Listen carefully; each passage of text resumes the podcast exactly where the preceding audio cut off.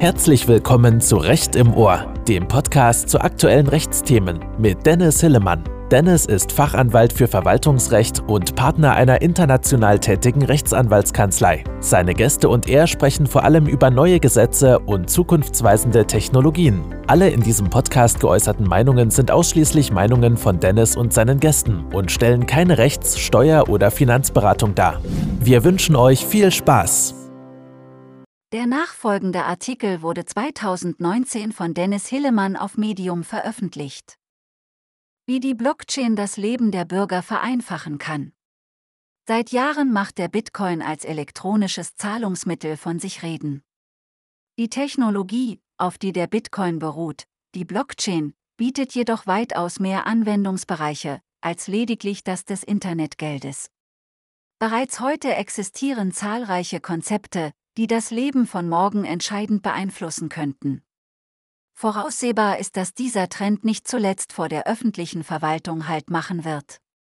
Denn die Blockchain bildet einen Rahmen für die Vereinfachung von Arbeitsprozessen, die derzeit noch durch hohen Verwaltungsaufwand gekennzeichnet sind. Welche Ideen existieren und in welcher Weise sie bereits umgesetzt wurden bzw. in näherer Zukunft umgesetzt werden sollen, wird in der folgenden dreiteiligen Aufsatzreihe aufgezeigt. In diesem ersten Teil eines dreiteiligen Beitrags widme ich mich den Grundlagen der Technologie und der Frage, wie die Blockchain das ganze Leben der Bürger vereinfachen kann. Was ist die Blockchain? Die Blockchain ist eine dezentrale Datenbank, die durch die Nutzer permanent erweitert wird. Am Anfang stand der erste Block, sogenannten Schöpfungsblock. Jeder neue Block wird durch ein Konsensprinzip, wie Proof of Work oder Proof of Stake, auf seine Gültigkeit geprüft und chronologisch hinten angehängt. Es entsteht eine Blockkette englisch Blockchain. Die Besonderheit dieser Datenbank liegt in der Dezentralität. Entgegen der uns bisher bekannten Datenbanken, die üblicherweise auf Servern oder Rechnern gespeichert werden, wird die Datenbank der Blockchain unter ihren Nutzern verteilt. Dies hat zwei Vorteile. Zum einen wird das Informationsmonopol des Betreibers zugunsten aller Nutzer aufgelöst. Zum anderen ist die Blockchain fälschungssicher.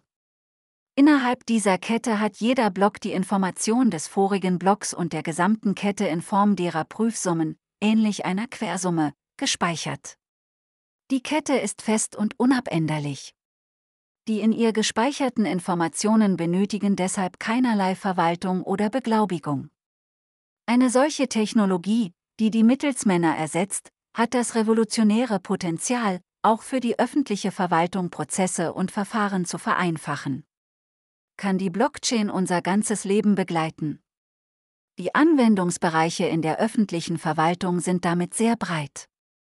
Das Leben eines im Jahr 2025 geborenen Kindes könnte in Zukunft vollständig in der Blockchain gespeichert und verwaltet werden. Was sich zunächst wie eine befremdliche 1984 Vision anhört, bietet bei genauerem Nachdenken große Vorteile, die viele lästige Behördengänge entfallen lässt und das Leben dramatisch vereinfachen kann, wenn natürlich die Datenschutzbelange geklärt werden. Nachfolgend stelle ich eine mögliche Zukunftsvision dar, in der die Blockchain-Technologie bereits Einzug in unser Leben gefunden hat. Erste Identifikation mit der Geburt des Kindes könnte durch die Eltern ein neuer Eintrag im Personenstandsregister, welches mittlerweile innerhalb der Blockchain existiert, angelegt werden. Das Krankenhaus, die Hebamme oder andere Dritte könnten die Geburt bezeugen und so die Existenz beweisen. Das Kind befindet sich nun als Eintrag in der Blockchain. Bis zu seiner Volljährigkeit verfügen die Eltern über den Datensatz, mit Volljährigkeit der nun Erwachsene selbst natürlich ist hier auch denkbar, dass vergleichbar der Religionsmündigkeit bestimmte Datensätze zu einem bestimmten Zeitalter auch für den Zugriff des Kindes geöffnet und nach und nach die Verfügungsgewalt der Eltern eingeschränkt wird.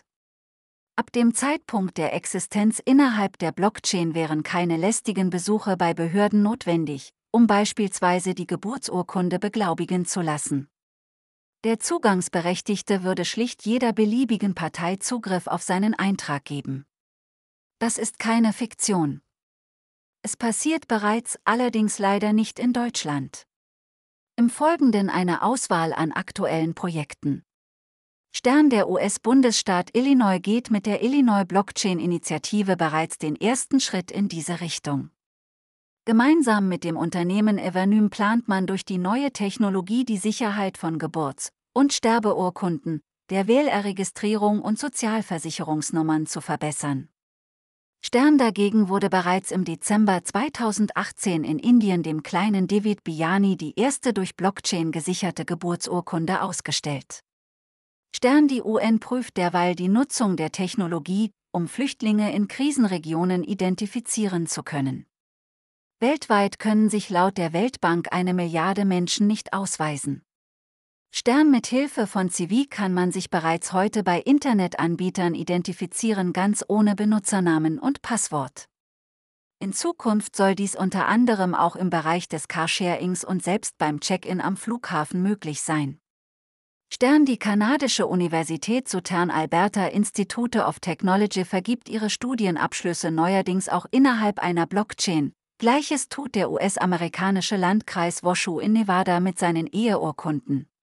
Stern der australische Bundesstaat New South Wales möchte die Führerscheine noch im Jahr 2019 in die Blockchain integrieren. Zweite Bildung. Das Kind der Zukunft könnte Schule und Universität innerhalb der Blockchain absolvieren.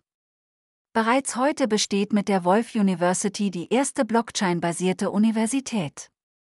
Nach der Vorstellung der Gründer soll eine grenzenlose akademische Gemeinschaft entstehen. Wolf solle im Bereich der Universitäten werden, was Uber im Nahverkehr und Airbnb bei Übernachtungen ist.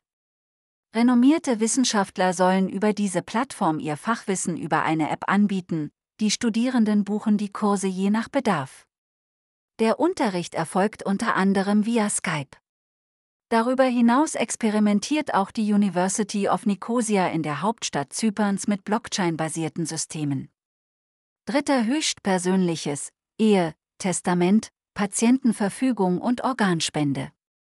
Die erste Ehe innerhalb der Blockchain wurde am 5. Oktober 2014 geschlossen. Die Hochzeitsfeier von David Mondros und Joyce Bio fand auf einer Bitcoin-Konferenz in Disney World, Florida, statt. Für das Eingehen der Ehe mussten die Verliebten einen QR-Code einscannen, womit die Ehe direkt in die Blockchain gespeichert wurde. Als Eheschwur wählten die beiden folgenden Spruch. Das Leben ist endlich und der Tod kann uns entzweien, aber die Blockchain bleibt für immer. Auf solche unorthodoxen Eheschließungen hat sich Smartphones spezialisiert, Eheverträge und Scheidungen mit inbegriffen. Inwieweit eine solche Eheschließung nach derzeitigem deutschen Recht möglich wäre, erscheint zumindest fraglich. Grundsätzlich müssen Ehen gemäß Absatz 11 FF EEG vor einem Standesbeamten, persönlich und bei gleichzeitiger Anwesenheit der Verlobten und zweier Zeugen geschlossen werden. Jedoch stellt sich in Anbetracht der einfachen Anwendung bei gleichzeitiger Sicherheit der Blockchain die Frage nach dem zukünftigen Sinn eines Standesbeamten, gerade im Kontext dessen, dass Geburts- und Sterbeurkunden ebenfalls durch die Bürger selbst verwaltet werden könnten. Oder die Aufgabe des Standesbeamten wechselt vor allem in die eines Beraters der Eheleute, eine Rolle, die viele Standesbeamte heute schon wahrnehmen und zum Beispiel über rechtliche Voraussetzungen informieren, gleichzeitig aber könnten die Formalitäten letztlich durch die Blockchain vereinfacht werden, wodurch wiederum der Standesbeamte für seine Berateraufgabe entlastet wird. Auch Organspenden, Patientenverfügungen und Testamente könnten über die Blockchain organisiert werden. Wenn diese Informationen immer verfügbar wären, könnten Angehörigen von unheilbar kranken Patienten schwere Entscheidungen erspart bleiben. Das Bundesministerium für Gesundheit hat dieses Potenzial erkannt und hat derzeit einen Ideenwettbewerb zur Lösung gesundheitspolitischer Fragen ausgeschrieben. Der digitale Staat Estland führte bereits 2015 ein Blockchain-basiertes E-Residency-Programm über die Organisation Bitnation ein. Jeder, der dort einen virtuellen Wohnsitz anmeldet, erhält eine Chipkarte und kann bis auf die Eheschließung und den Grundstückskauf auf alle Behördengänge verzichten. Selbst die Firmengründung erfolgt online.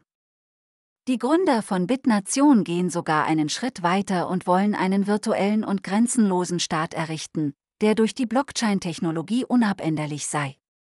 Durch Bitnation soll die Staatsangehörigkeit nachgewiesen, Firmengründung ermöglicht und Dokumente beglaubigt werden können.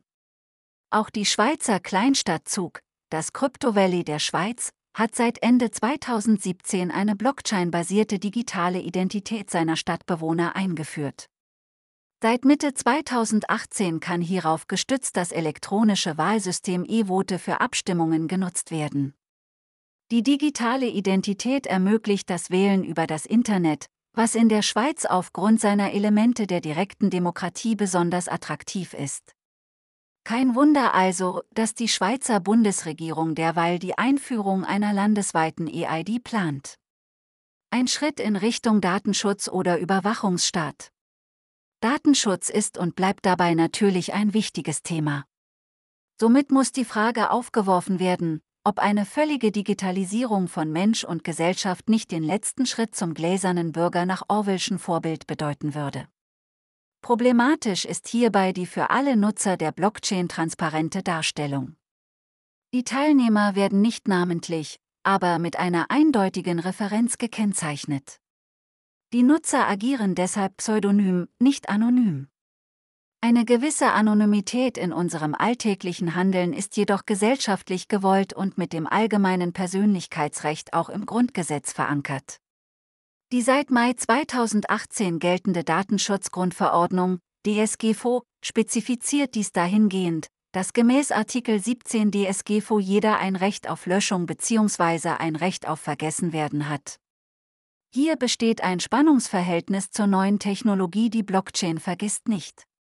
Aber auch dies wird man lösen können, wenn die Blockchain-Technologie endlich die ihr zustehende politische Diskussion erfährt.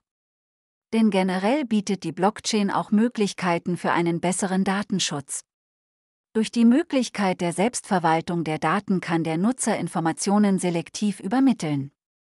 Wenn etwa ein Altersnachweis verlangt wird, kann nur dieser gesendet werden, nicht alle in der Blockchain befindlichen Daten. Im Vergleich zu Datenkraken wie Google, Facebook und WhatsApp, die datenmaximalen Zugriff auf PC und Smartphone verlangen, scheint dies als Schritt in die richtige Richtung. Ausblick Zweifellos bietet die Blockchain unglaubliches Potenzial, unser Leben auf allen Ebenen zu verändern. Mit neuen Möglichkeiten gehen aber auch viele neue Herausforderungen einher. Gerade der Datenschutz steht in einem Spannungsverhältnis zur neuartigen Technologie. Im Hinblick darauf sollten wir jedoch nicht vorschnell eine Technologie aufgeben, die das Potenzial bietet, unser Leben in einer positiven Weise zu verändern, wie es das Internet zuletzt getan hat. Unabhängig von der möglichen Regulierung von Blockchain-Systemen arbeiten unzählige Programmierer an datenschutzorientierten Lösungen. Beispiele wie Monero, Zcash und Verge sind hier zu nennen. Sie haben das Ziel, Zahlungssysteme innerhalb der Blockchain zu anonymisieren. Ähnliche Entwicklungen sind auch für die zahlreichen anderen Nutzungsmöglichkeiten der Blockchain zu erwarten. Habt ihr Themenvorschläge? Wollt ihr Gast einer Folge sein? Dann schreibt Dennis einfach auf LinkedIn oder auf Xing. Er freut sich, von euch zu hören. Bis zum nächsten Mal bei Recht im Ohr.